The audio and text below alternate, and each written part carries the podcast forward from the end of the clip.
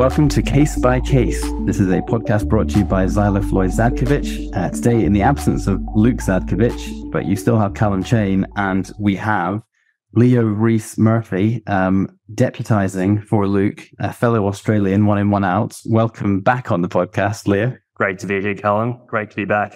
We were just discussing that last time you were on, you were looking at an Australian case, so it's good that we've got you now on a uh, English law case, and not just any English law case, a Supreme Court decision, a very recent Supreme Court decision. Absolutely, and a super interesting one as well, clarifying a particularly controversial area of law. So it'll be an interesting discussion ahead.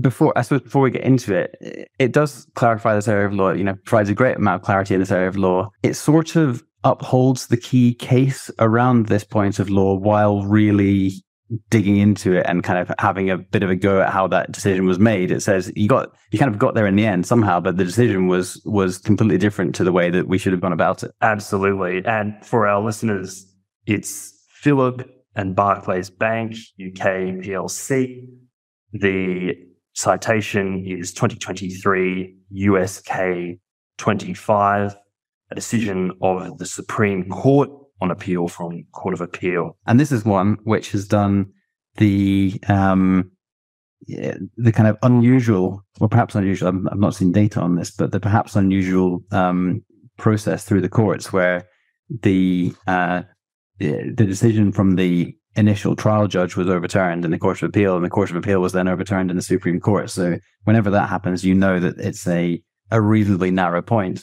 Although in this judgment, uh, or in the judgment of the Supreme Court, not that narrow because Lord Leggatt, who gave the leading judgment, um, was agreed with by Lord Reed, Lord Hodge, Lord Sales, and Lord Hamblen. So unanim- unanimity at Supreme Court level, but um, u- unanimous in overturning the uh, Court of Appeal, which in turn had overturned the trial judge. Absolutely. And it may be helpful just to give a factual overview from the outset. The case begins with a Mr. Dr. Philipp, who was contacted in February of 2018 by a fraudster who claimed to be working for the Financial Conduct Authority in conjunction with the National Crime Agency. Now, the case concerns APP fraud, which is authorized push payment fraud. And the way it works is generally a fraudster tricks the victim into voluntarily transferring a sum to the fraudster by posing to be a legitimate payee. Now, in this case, they told Dr. Philipp that his savings in an investment firm called Tilney were being investigated for fraud, and that for the safety of his account, he had to move it to a third party account that would be safe from this alleged fraud. Now, a feature that was noted by Lord Leggatt as being particularly striking was that Dr. Philipp was even persuaded not to cooperate with the police when Dr. Philipp and his wife received a visit from a police officer warning them that their police force believed a fraud was being perpetrated upon them. The sophistication of the fraud was also evident in the fact that they had a they were able to spoof the number displayed on his telephone to actually appear as if it was coming from the NCA, and on another occasion, actually appear as if it was coming from the police force. So there was a fairly high level of sophistication in this particular fraud. Funnily enough, I've seen that fraud um, play out, um, not in anything like the, the detail or duration um, that happened to um, Dr. and Mrs. Uh, Philipp, but uh, I was once uh, on the end of a scam call and the, the number they were calling from was the civil was the, the Court of Appeal Civil Division Listings Office, which was a number that was saved in my phone. So the so the the my phone rang and and it's and it came up with the contact Court of Appeal Listings, and I answered the phone and it was somebody obviously uh, pretending that I had uh, some kind of tax liability or something. But it, but they, they, there is this ability, kind of concerning ability, that fraudsters have to basically throw a phone number, which is not the one they're actually calling from. Um, and that, you know, obviously was one of the many reasons why uh, Dr. and Mrs. Phillips um, kind of fell for this this scam. And it's quite a sad story, really. The you know the they ended up losing seven hundred thousand um, pounds. That uh, was the bulk of their life savings. Um, it's it's really not a very happy story. And I think the key the key factual point in all of this is that yes, they were defrauded. Yes, looking back, they would definitely not have made the payments from Barclays. Um, yes, the payments were to a fraudster, um, but at no point were they out of um, or out of control. And I say that kind of loosely because obviously they were they were they were out of control in the sense that they were they were in the hands of the fraudster. Um, but they, they they were the ones who were making all the payments. They were the ones who were insisting on the payments being made, despite issues being raised by Barclays, despite visits from the police. They were the ones who were insistent that this money must be transferred ultimately into the into the hands of the fraudster, and that's yep. significant um, in the context of the claim. I suppose their their key contention is that the bank, so Mrs. Phillips, their, their her claim was that the bank was responsible for the loss of the seven hundred thousand pounds um, because because she argued the bank owed her a duty um, under its contract with her or otherwise in common law not to carry out her payment instructions if the bank had reasonable grounds for believing that she was being defrauded. That is the legal point that gets us to the um, to the Supreme Court effectively, because it all stems back to this concept of what duty does a bank owe its customers, where there are question marks over the nature of a instruction given from the from the customer to the bank. Yeah, that, that's that's exactly right. And what was I think particularly interesting in this case was not only did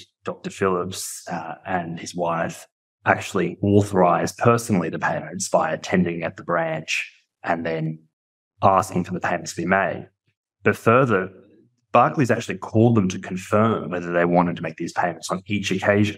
Yeah, they expressly confirmed so there can be no doubt that the payments were authorized by uh, Dr. Phillips and his wife, Mrs. Phillips. Kind of getting ahead of ourselves a little bit, but this is the key the key difference between a lot of the banking finance or the banking fraud decisions that you see and a lot of the banking fraud decisions that are referred to in this judgment is that often you have somebody doing something on behalf of somebody else.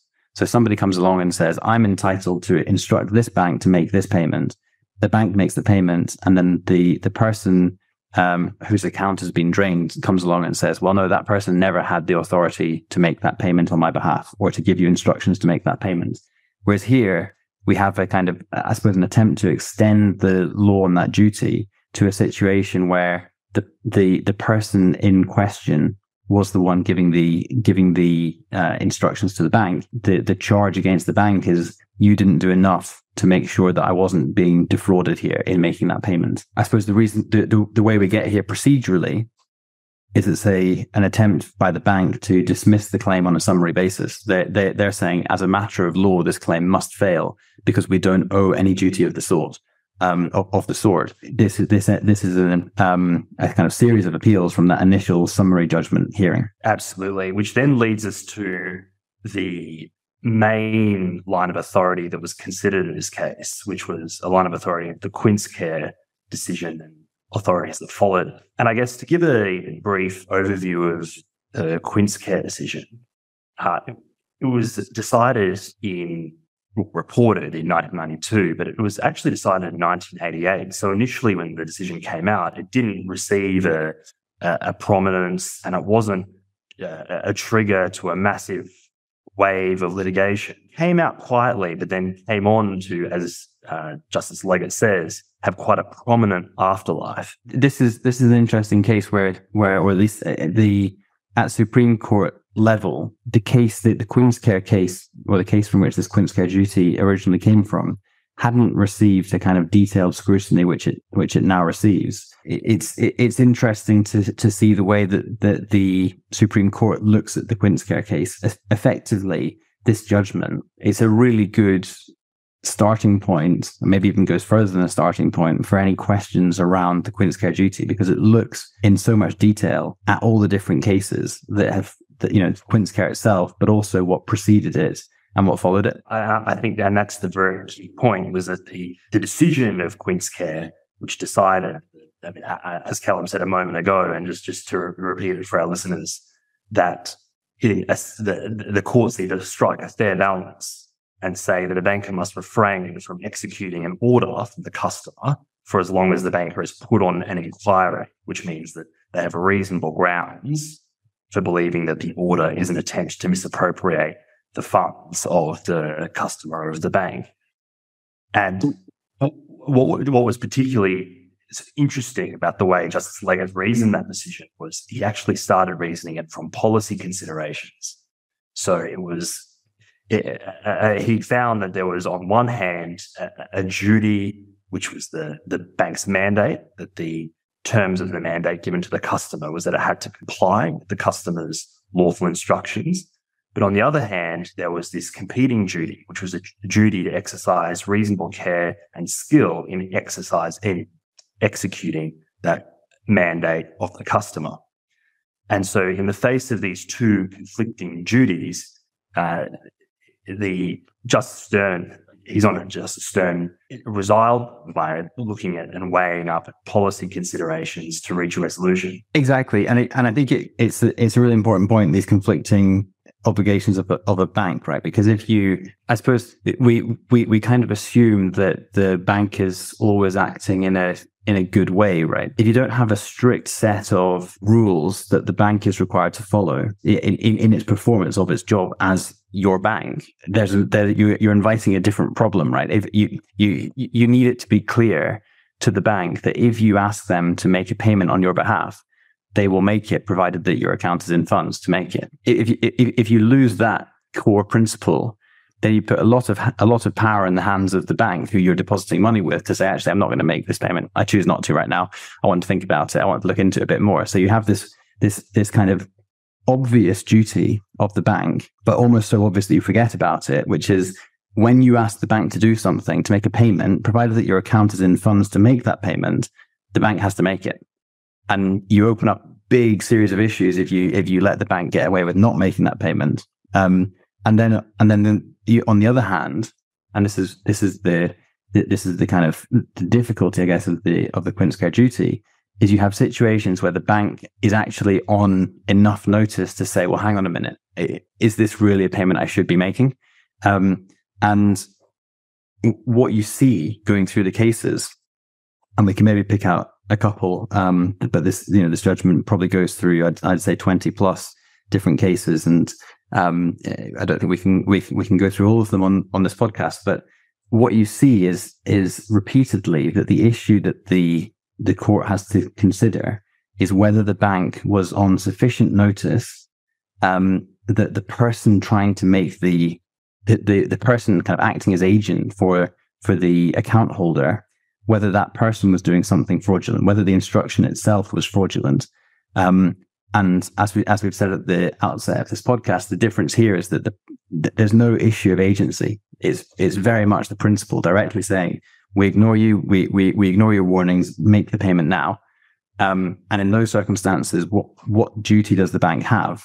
You know, is is the bank obliged to let you make the mistake, or is the bank obliged to prevent you from making the mistake? And I think it's just if you if you look at it from that perspective, then in my view, the the decision is the right one here because the bank shouldn't be the arbiter of whether you're making a mistake or not. Yeah, and, and I think that was the point that uh, Justice Leggatt so eloquently put.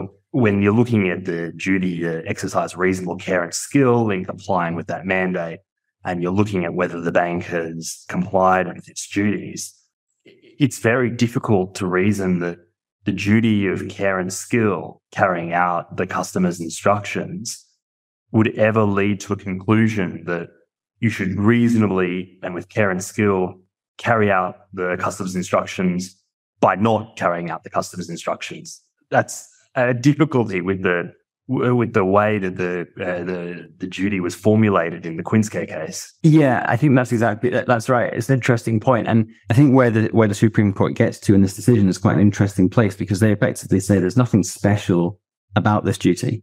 It's it's not it's not some kind of new piece of law that came in in you know in, in the late 80s, early 90s, and since then it's really changed the dynamic of banking. It's not that at all.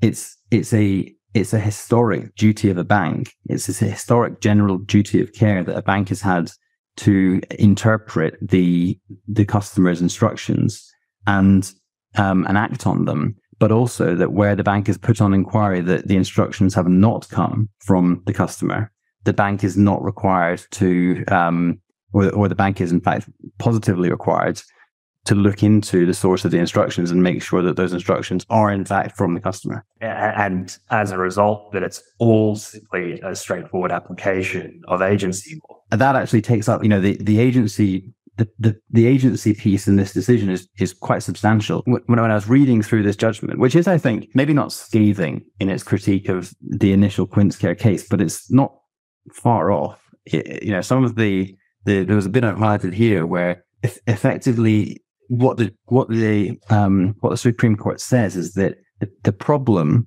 with the with QuinceCare duty, the problem with the way that the QuinceCare duty is framed in the QuinceCare case, it, it kind of starts from a false premise, and the false premise is that is that the, the bank has been given an order that it has to follow, or a bank the bank has been given an order that prima facie it has to follow. In this case, the, the the judgment says, having perceived a conflict which does not in reality exist, Justice Steyn had no principled way in which to resolve it. Um, uh, that that jumped out to me as quite a uh, quite sharp language. Um, but the point the point really is, if you look at this from the perspective of some kind of new duty that you're trying to impose on on the on the way that a bank interacts with its customers, then you're doomed to fail because you're you're necessarily creating a situation that that the rest of the world of law hasn't really, uh, or the rest of the, you know the, the body of English law hasn't really considered the situation. Whereas if you strip it back and look at it from first principles, what's a bank's duty to its customer? What are the principles of agency? Then actually you realize that the picture is a lot clearer, but also the duty doesn't necessarily um, exist. And that, and that I think it takes us sort of to an interesting question, which is it's evidently everyone sees the issue with APP fraud and APP fraud is considered something that the courts want to tackle and they do want to impose duties on the banks to try and limit, uh, given that the bank is in such a powerful position that it has all of the resources and, and it has the ability to try and prevent this fraud much better than the everyday consumer who's you know, played up and tricked up in the fraud. Uh, it seems like the interests of justice should put that duty on the bank but as Justice Leggatt makes clear, we, the imposition of that duty has to have a sound judicial base. It can't proceed from this uh, sui generis duty of the, the QuinceCare duty as, as uh, was initially posited by uh, Justice Steyn. Or a legislative duty as they say in the, you know, at some point, as the Supreme Court often does in its in its decisions, um, particularly when it's when it's making a decision which is perhaps unpopular with um, an individual, they, you know, and and this is this is true as a matter of law, but I think that there's there's always an interesting thing when you're reading Supreme Court judgments. I think the the Supreme Court is is maybe more aware than the commercial courts beneath it that their judgment might be read by you know, for anyone with an interest in, in law rather than necessarily commercial parties. And, and often the, the, the judgments written by the, or handed down by the Supreme Court for that reason are very readable, very clear, and aren't shy about restating first principles. And one of the principles that they state here is that we, we can't create a legal duty that doesn't exist. We have a, um, we, we can, we can implement a duty which does exist, or we can implement something which which the UK Parliament in by an act of Parliament has said exists, but we can't just create a duty out of out of thin air.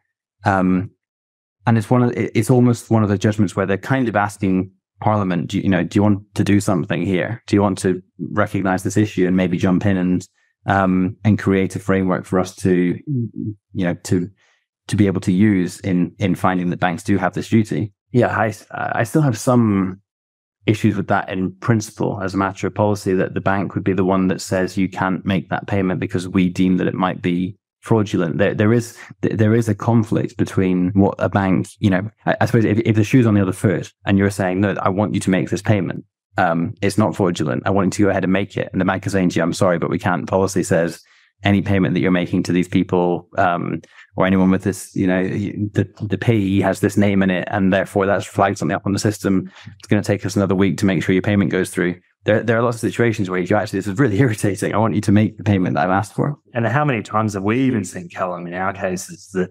uh, the timing of the payment is critical to the party's obligation. Really good point. If you, if you, you know, maybe one for the for the um, shipping listeners around us, but you know, everyone will realize how important payment of hire is. You know, timely payment of hire in the, in the charterparty context. If if a bank steps in and says, actually, it's going to take me a week to make sure you're not you're not doing anything fraudulent here, or you're not being defrauded, um, then that you know a lot of the world of, of commerce relies on on banks executing payment instructions swiftly and without without really you know questioning, save for things like uh, sanctions and you know other, other issues where the banks are potentially liable themselves. But but generally allowing the, the account holder to make a payment without questioning whether that payment is is made fraudulently or is, is made pursuant to a fraud um, is one of the real tenets of of banking practice. Um, and it, I think there is a difficulty with just riding over it um, because of fraudulent activity. I, I, suppose the, the answer is is in somehow stopping fraud. Um, but I think that's a very difficult thing to do. I, th- I, I, strongly suspect actually this kind of problem, this individual fraud, is going to get significantly worse by you know by by alarming factors with um, the rise of AI and um, the ability to fake voices, fake conversations, fake videos, it, actually fraud is probably going to be completely rampant, and it would be so so high tech and so developed to the point where a bank would probably struggle to to impose any kind of reasonable um, assessment on whether someone is being defrauded um, within a reasonably short period of time from now. Yeah, I, I completely agree, and I think another point which was made really well in, in the judgment is the standard. One of the reasons why it should be left potentially to the legislature rather than the courts to grapple with this issue is it would seem to me that the standard is totally different for a consumer like Dr. Phillips, who's been uh, subject to a very sophisticated fraud than a commercial party or a, a shipping company, which would have its own a sophisticated accounts team. They've received training. They've received. They've got guidelines and procedures and policies in place to try and prevent this fraud. Uh, legislation can deal with that, and they can create separate classes of consumers and, and companies and separate those the application of those principles out. But uh, interested to see what you whether you agree with that, Calum, whether you think that actually you know, there, there is a role here for the courts to try and still impose this duty on the banks, or whether really they should just stay clear and leave it to the legislature. I think the bank should be required to make sure that the person giving the instruction has authority to give that instruction. And if the bank is on notice that the person may not have that authority, then they should be investigating whether or not that person has that authority. I think that's sensible. I think that makes sense. Um, and I think, yeah, as the as the judgment makes very clear, that's in line with with all principles of of a bank's you know bank bank's duties historically, but also principles of um, apparent authority and um, actual authority. I, I don't think that there should be a duty imposed on a bank, whether by the courts or by Parliament, um, to say that the bank is liable for a a fraud committed on the person who then instructs the bank to make payment pursuant to the fraud. I don't think it's dealing with the problem in the right way. Um, I think that there probably is going to be a massive problem with fraud in the in the next, I guess, five to ten years, probably sooner than that, given how fast everything's developing. I just think that the solving the problem by penalizing a bank that pays out against the fraud would be a very difficult position. It, it, it, it would put a lot of payments in a very difficult position, it, and it's hard to particularly on this push payment side, because you this isn't some this isn't a situation where the bank realizes, oh, you know, um, Calum has added a new payee to his account, and he's now trying to transfer his his entire savings out of his account to that new payee. This is suspicious. Flag it. Right. That's that's your that's your pull payment um, situation where where someone's kind of found a way to hack your hack into your bank account and they're trying to pull everything out of it. This is a different one. This is this is where I go in and I say to the bank, "Hey, I want to make this transfer to um, to Leo," and the bank doesn't investigate Leo, and and I then turn around and say, "Oh, actually, if you had investigated him, you would have seen it was a fraud." Sure, but it's also on me to investigate before I ask for the payment to go out, and that's that's maybe kind of unsympathetic or um or you know, you know, prioritizing the bank over the um, over the individual. But I think these things do come full circle, and you would end up in a position where the bank would have to spend so much time investigating every payment you try to make that you'd end up it, would actually end up being worse for a for a consumer um, to deal with that sort of situation. There probably needs to be a lot of education around these kinds of frauds, um, and there already is. But uh, but I do think it's uh, something that will probably get worse before it gets better. And, and I dare say that uh, Dr. and Mrs. Phillips are not going to be the last people who are unfortunately, you know, suckered by one of these uh, horrible, you know, horrible stories where they, where they've lost all of their all of their life savings. Which is a slightly sad note to end on, really. Um, but I think I think you know it's probably where we are with the with um, with banking law. I suppose to round one thing off, we had a guest on the podcast um, not too long ago, Matt McGee, uh, barrister at 20, 20 Essex Chambers, and we were discussing a Hong Kong case that looked at the at the Quincecare duty. I don't think I'm open to be corrected by Matt if he's if he's listening in on this, but I don't I don't think that this decision would have had a huge bearing on the Hong Kong case, uh, on the grounds that the Hong Kong case was looking at the kind of classic Quincecare uh, question of whether or not um, the authority was was good. It was it was one of those authority situations rather than a uh, um, a kind of personal interest as as we had here, or, or a direct instruction from the person responsible. But subject to that, Leo, I think we can we can we can park this one. We can land it. That's great. I completely agree. It's been a um an interesting discussion that's thrown up a, a lot of curveballs in terms of how we go forward and deal with these issues. But ultimately, I think it's all going to be resolved through led the legislature, and it's not going to be something that is legislative that is going to be put through and developed through a novel duty, uh, which is precisely, as I, I think we've discussed, the, the, the best way to deal with this. Excellent. Well, thank you, Leo, for coming on.